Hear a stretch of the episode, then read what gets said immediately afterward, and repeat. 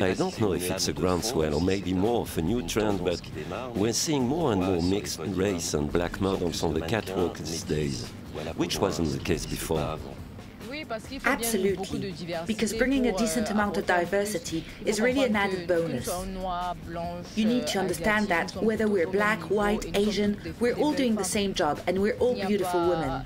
There's not one type of woman that suits this job. It's a job open to women of all colors. In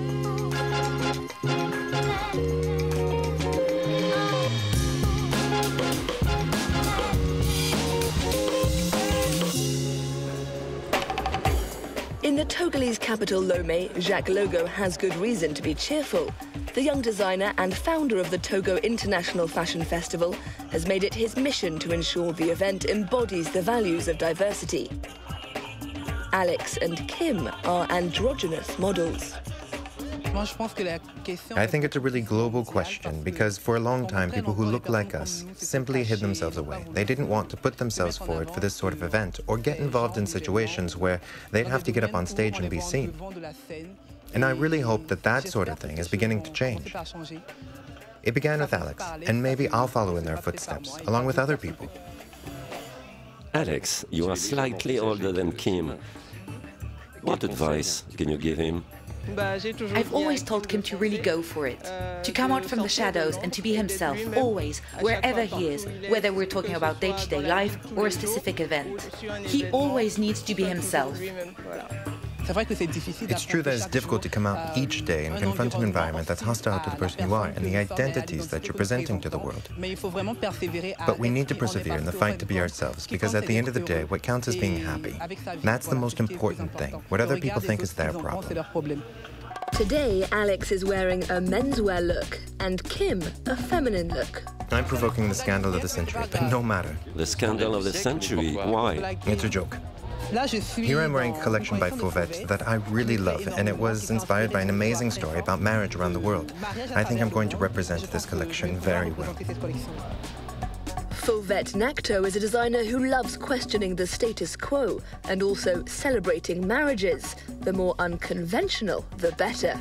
I read somewhere that there were more than 250,000 marriages this year, so it would seem that marriage is far from dead, despite what we might think. So why not bring my little contribution to the institution by coming up with some non-traditional bridal looks? I wanted clothes that inspire adventure, clothes that say, this is a journey. After all, getting married isn't so different from going traveling. This year, independently of one another, a number of designers have found inspiration in wedding attire a new trend that also translates to more business. I work with a very fluid material. It's very light. It's a very light fabric that Tuareg women wear in the desert to keep cool. I work on men's bodies to try to bring out a man's more womanly side. My hope is that there's a feminine side to men that I'll be able to highlight in this collection. Does it tend to be encouraged? Trying to bring out a man's feminine side? Yes, each man. Each man comes from a woman. You can't say that a man has a certain reality while ignoring the feminine side. You can't just speak to one side of who we are. You need to celebrate both. And that's what I want to bring out in this collection.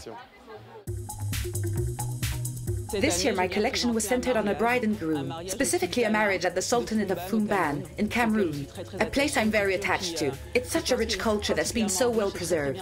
So this year, my collection is called Bamoun, the marriage of Tamboura, and it's really a nod to those Cameroonian cultures. I actually have a sister who's part of that culture, and her name is Tamboura. So I'm actually dedicating this collection to her. And beyond the artistic side of things, there's also the economic side, the development of the continent. We're trying to do our bit. Euh, euh, it's all a bit Arabian Nights. I'm thinking of the African woman who takes part in those Moroccan and African ceremonies. Because there are some small messages in my collection.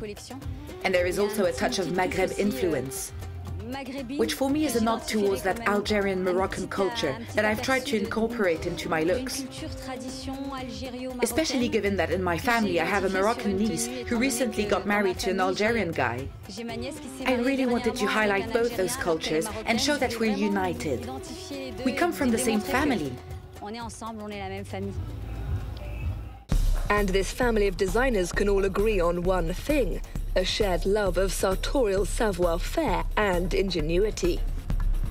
When I was young and getting into fashion, I loved the Dior, dresses like Dior and um, Balenciaga, well, especially Dior. And I realized that the silhouette is created almost like engineering through the bones, the way the bones are done. So I, I deliberately learned how to do corsetry and I try to incorporate that into my dresses because I want my clients to look their best you know, to, to have, to, to feel confident, to feel pretty, to feel elegant in my dresses and they don't have to worry about underwear. Nobody wears a brassiere with my dresses. Everything, all the construction, all the support is within the dress. This year, Togo's International Fashion Festival is celebrating its 10th birthday and a decade spent championing diversity in all its forms.